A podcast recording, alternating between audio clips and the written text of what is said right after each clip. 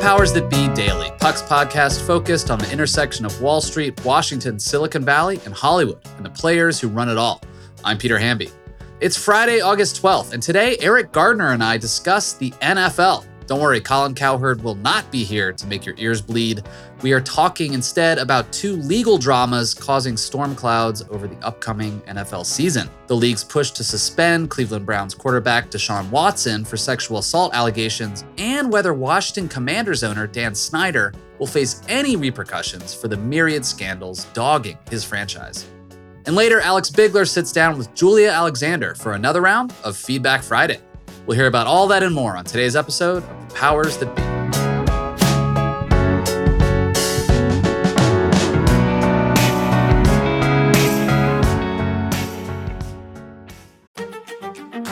This podcast is proudly supported by Netflix, presenting The Gentlemen. The new series from Guy Ritchie stars Emmy nominee Theo James, Kaya Scodelario, and Daniel Ings.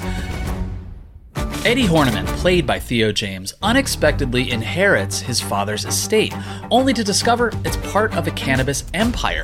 And Britain's criminal underworld wants a piece of the operation, forcing Eddie to play the gangsters at their own game. Now available only on Netflix.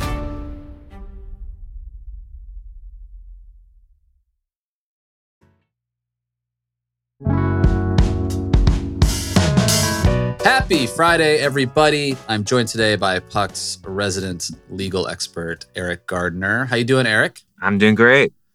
Today, we are going to talk to you about law stuff, but we're also going to talk about the NFL and where those two worlds come together. You're an LA Rams fan, I believe. We're not here to talk about Matthew Stafford's elbow, but we are talking about the atmospherics that are going down during the NFL preseason one of the big storylines, obviously, is Deshaun Watson. The NFL had basically appointed an, an, independent officer, a former judge, who handed down a six game suspension after Deshaun Watson was accused of predatory behavior, borderline assault by like dozens of women. The NFL is appealing that six game suspension, even though they appointed uh, this former judge.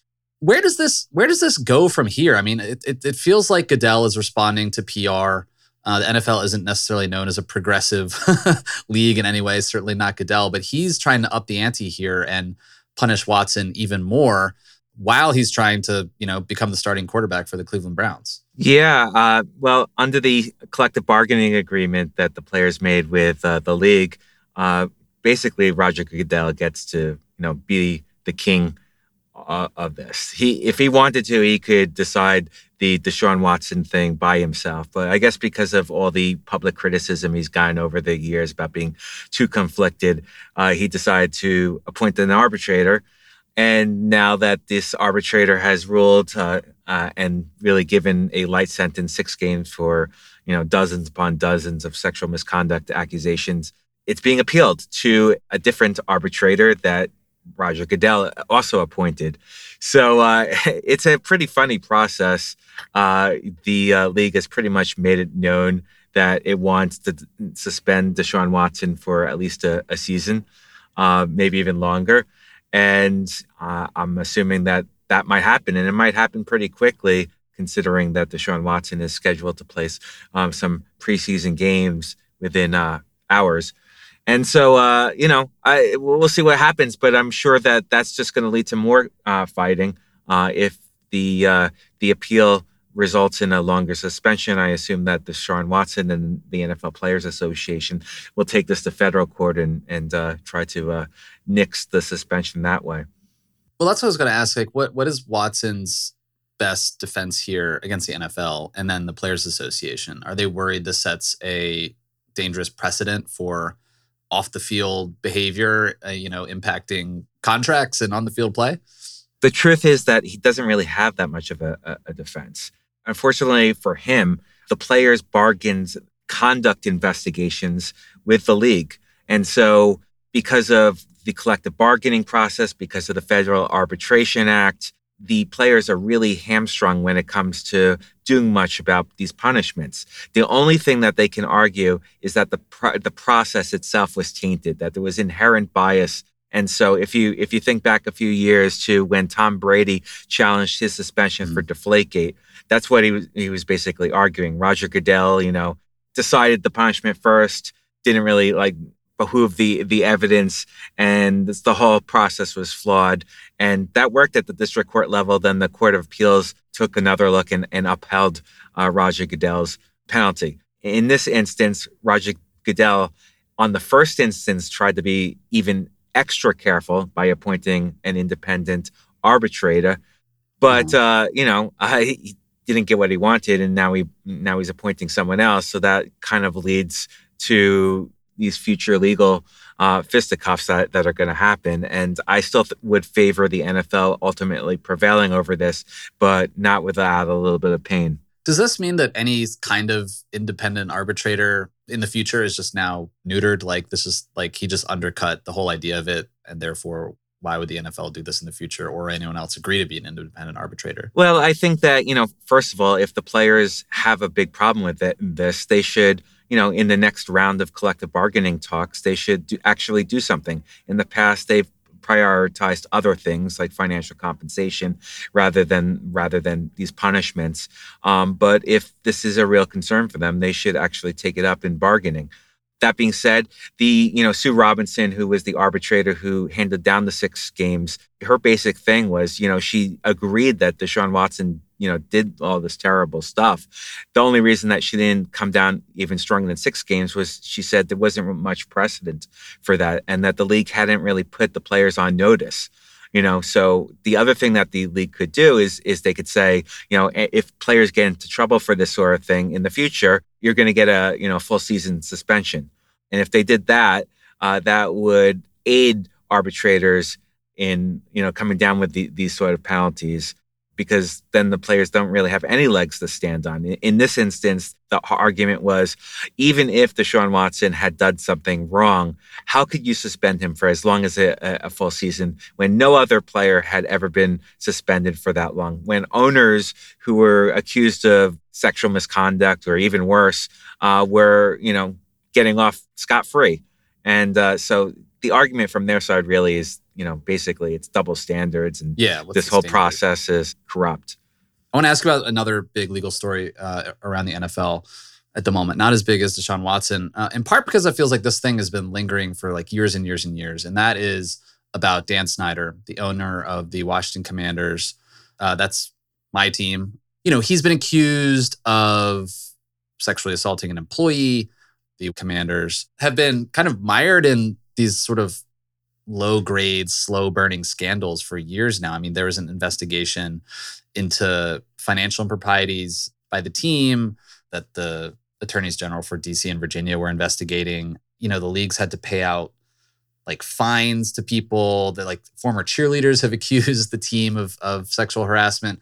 The question that I am asking for all Commanders fans in the DMV is Is Snyder finally going to be uh, somehow like kicked out of the ownership here and removed from the team, or is he just is he here to stay no matter what? Right. Well, you know, I don't know. I, I don't know if I could speak as a, a Commanders fan because I'm not, but as speaking from as a as a New York Knicks fan who would surely love to get rid of Dolan, these owners have a tendency of sticking around.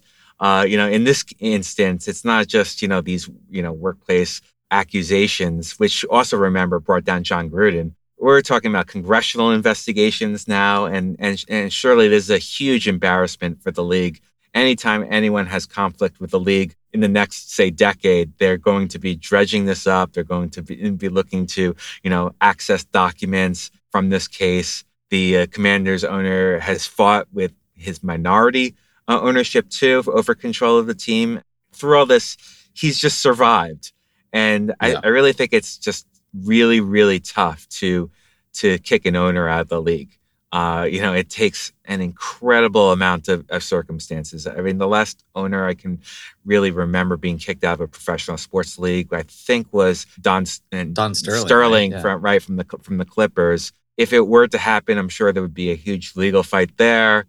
You know, but you know, the owner and the league is out to protect the the owners and I think all the other owners would see it as, as bad precedent. Uh, they might worry that if they get in trouble, they might lose their own team. So they'll they'll stand behind other owners no matter what happens. And so I, I just think that there's a really difficult situation. Only way Dan Snyder can recover his rep with the fan base at this point would be to somehow figure something out with the city of Washington and, and build a cool new stadium where RFK was. I mean, that's like the only thing that people would reward him for, but the city of Washington probably wouldn't do that. Anyway, Eriq, thanks for uh, dabbling in sports with me. Uh, I feel like we often talk about baseball a little bit here, so it's good to talk about NFL with the season approaching. Sure, and and the only uh, Commanders player that I would uh, draft is no, I don't know. I'm just kidding. Not going to offer any fantasy advice here. Well, no, no, no. McLaurin is pretty good. Uh, you know, I don't know. Yes, do not come to our podcast for uh, fantasy advice until we expand into sports, uh, our sports vertical, which will happen one day. I hope. Um, all right. Thanks, Eriq. Have a good weekend. Bye. You too.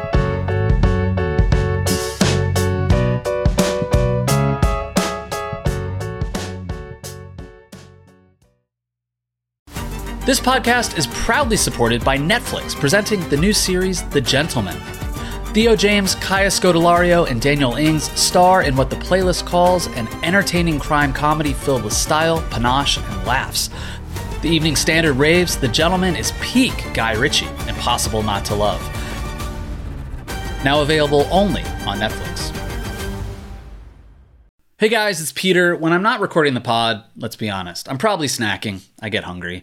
But when I can steal some moments during the day, I do like to eat healthy. And eating better is easy with Factor's delicious, ready to eat meals. Every fresh, never frozen meal is chef crafted, dietitian approved, and ready to go in just two minutes. And this is big no cooking required. I recommend the smoothies. You'll have over 35 different options to choose from every week, including Calorie Smart, Protein Plus, and Keto. Also, there are more than 60 add ons to help you stay fueled up and feeling good all day long. So, what are you waiting for? Get started today and get after your goals. These are two minute meals. Fuel up fast with Factor's restaurant quality meals that are ready to heat and eat wherever you are. Pancakes, I love pancakes, more than waffles, more than French toast. A couple of my favorites so far the red chili chicken tamale bowl and the smoky bacon and cheddar egg bites. I love egg bites. Discover a wide variety of easy options for the entire day, like breakfast, midday bites, and more. No prep, no mess meals. Factor meals are ready to heat and eat, so there's no prepping, cooking, or cleanup needed. So sign up and save. Head to factormeals.com slash powers that be 50 and use code powers that be 50 to get 50% off. That's code powers that be 50 at factormeals.com slash powers that be 50 to get 50% off. Welcome back, everybody. It's me, Alex Bigler, and I am here today with Julia Alexander, who is the newest contributor to Puck. I was super glad when Julia joined Puck. And I'm going to be very honest, Julia, it's primarily because it meant that I could Slack you directly versus sending you DMs from my personal Twitter asking what you thought of like Obi-Wan or the new Andor trailer. Um, but I am just so excited that that you're a part of Puck. And I'm so happy that you're here talking with me today. Aw, I love being here talking with you.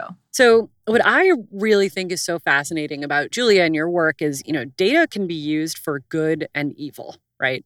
Companies can use data to tell whatever story they want to tell and to obfuscate the truth if they want to.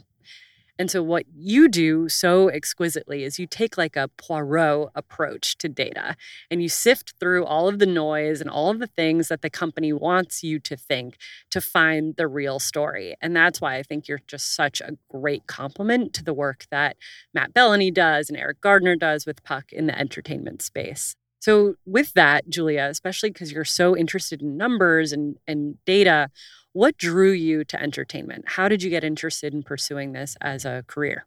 I don't necessarily want to give the staple answer that everyone gives, which is like grew up watching TV and thought that was great. But I I, I do have a distinct memory of being um, in a in a kind of civics class, a careers class in high school, and my guidance counselor asked me, "What three jobs do you want?" And I said Jedi, and she said that's not real. And I said that's fair. and then I said um, wizard, and she said that's not real. And I said it's fair. And then I said surgeon, just total departure. And she said I don't know, man. I, have seen your science report cards. I don't know if that's a great that's a great move for you, but I was kind of thinking about it and I was like, oh, I just want to be a surgeon because I love Grey's Anatomy. And I was like, I want to do this. And then I realized talking to some friends and they were like, you just, why don't you just get into entertainment? Why don't you go that way? And so the more time that I spent studying the world of entertainment, studying media, being in media, the more I really gravitated toward numbers and data and strategy and trying to figure out like how to build the thing that that is like the most important cultural point in our lives. Like how does this work? How do you continue to make it work? And then the older I got, the more interested I got in finance. And so I naturally gravitated towards that end. And then data was like the cherry on top of the sundae. It was like, oh, there's all these numbers and modeling that you can do to kind of predict what might happen or to understand better why something is happening. And as someone who came from media, came from journalism, that why question is always at the forefront of, of my of my my brain. And the data was just a way for me to sit in the why and try to pull out as much as I could from it. So for what it's worth, I think I would push back on your civics teacher because I feel like if the if the Jedi Council had like a data strategist, uh, they probably would have made a lot better decisions in a couple in a couple of moments. And I think that you'd probably be a great fit for that job. Just help Yoda out with Excel. it's like what that attack strategy doesn't make any sense. Like let's think about this in another way. So I just like I feel like you'd crush that. Thank you. Well, speaking of finance, which you just mentioned, the Disney earnings call was this week. If you want to know about the Disney earnings call, you should read Julia's work and listen to other elements of the podcast that she does, because that is not what I'm going to ask her about. Julia, I want to know you listen to a lot of earnings calls and investor calls, and many times companies are doing their best to be as dry as possible and not really bring attention to certain areas of, of their company and their work. So, what I want to know is what are you listening for during these calls? Like, what makes your ears prick up? What signals do you kind of pick up that maybe other people aren't picking up or or what do you hear that you're like ah that's interesting i want to dig in a little bit more there something that I'm really listening for is how they are approaching selling content to others versus how they're prioritizing content, how they're how they're determining which content to cipher over to Disney Plus versus Hulu. You know, I'm listening to how they're thinking about investing in localized content, whether that is to be a strong competitor against an Amazon and Netflix, or whether that is to not necessarily play the local content game you know, it's difficult to say that because certain countries by law require that there's a certain quota you have to meet in order to operate in their in their in their um, regions. I think like in Canada, you have to have like 30% Canadian content on your platform. It's just how it operates. Mm-hmm. And so part of Disney, like when they say we're investing in local content, part of that is we have to, like logistically, we have to do this. But you know, how do you view having a franchise temple led strategy versus investing in local content and trying to do what Netflix is doing. So a lot of what I'm listening for is not necessarily like here is our plan for subscriber growth over the next two, three years. What I'm listening for is here is the amount that we're investing in content. Here's where we think the strongest value for that content lies, either whether it's a theatrical title, because we still think that theatrical is a great way to kickstart franchises, we are going to take short term hits on licensing content to other streamers because we think that our value is on our own platform, which is different than what Warner Brothers Discovery is, kind of doing a little bit. Um, so I'm really listening for those those key signals that are going to absolutely change how people are watching what they're watching. How do those changes, first and foremost, affect the bottom and top line um, revenue for Disney? But two, how is this changing the way that someone in a household who has streaming services thinks about the value of those streaming services to them? If somebody's only subscribed to Netflix for Daredevil, do they then cancel Netflix and give Disney that stronger market share on the streaming side because mm. that's the one show that they really want to watch, which makes that show more valuable than almost you know than a bunch of other shows combined because of what that cool. customer acquisition ability is for that title. Well, I've got one kind of final question for you, which is the business side of Puck and here at Puck, we think you're just like a great addition for our subscribers, and we are so thrilled that you're a part of our journey now. Um, but I wanted to ask, what drew you to Puck? Like, why did you decide to align your personal brand um, with us and and write exclusively for Puck? I think the mentality of organization over individual in terms of trust from readers and excitement from readers has started has dwindled away over the last you know decade especially over the last few years in what we could arguably define as the Substack era. And the, the reason that happened was because the economics of journalism changed. And so, what big publications had to do in order to, to survive and thrive was rely on, on, on ad revenue, which is totally fine, and then try to introduce subs- subscriptions. And it got really complicated and it got messy. And I think that also eroded a little bit of, if not trust, I think excitement from readers. And when Puck launched, it was like this old school magazine mentality of like, we have talent who you trust as a reporter who you like to read because they're entertaining, eh, eh, who feel like a friend, like you almost develop this parasocial relationship with them. And that was something that was really interesting to me. And when I joined, I joined because of, of Matt, who like I remember the first time I met met Belloni, and I was like, I watch your Hollywood Reporter executive roundtables like once a week, and I was like quoting them at him, and I think he was very concerned and was like, oh my god, who's this person that we're bringing on? But like I, you know, Matt was just in my eyes like the bee's knees, like he was the guy, and then and Dylan, of course, who I read a bunch then I, you know, got introduced to other writers. It was like Tara and Julia, and it was Bill, and and it was, you know, Bill during Elon. I was like refreshing, waiting for him to, to write about stuff. And it was that moment where I was like, not only do they have this trust, but I feel this connection and this um, this this established adoration for Puck writers, and then Puck as a whole, but really those writers. And I thought that was the most interesting part of media, as media kind of almost leans into creator economics you know, we see the journalists follow. And I think Puck really leaned into that. It was the ability to, one, be in a Slack with these writers who I really respect, but two, it was like the idea that this feels like how a certain part of media, not the future of media, I mean, there's scalable websites, but how a future of media that I was really interested in was going to go. And so I thought I wanted to be there for it, be a part of it. You don't need to hear Alex Bigler say the value of the puck bundle because you just heard Julia Alexander say it. So Julia, thank you so much for talking with me today. Stay tuned for Julia and Alex live tweeting the Andor premiere in September. I mean, I love that idea. Thank you. I will come back whenever, happily. Excellent. Thanks so much for listening to another episode of The Powers That Be. As a reminder, The Powers That Be is the official podcast of Puck. We'd like to thank Ben Landy, Liz Goff, and Alex Bigler for their editorial and production guidance. If you like what you hear on this podcast, please share with a friend. It really helps us keep delivering the inside scoop that only Puck can offer. You can visit us at puck.news and on Twitter at pucknews. I'm Peter Hamby. See you next week. This has been a presentation of Cadence 13 Studios. Please listen, rate, review, and follow all episodes wherever you get your podcasts. The Powers That Be Daily is executive produced by John Kelly, co founder of Puck, and Chris Corcoran, chief content officer and founding partner of Cadence 13.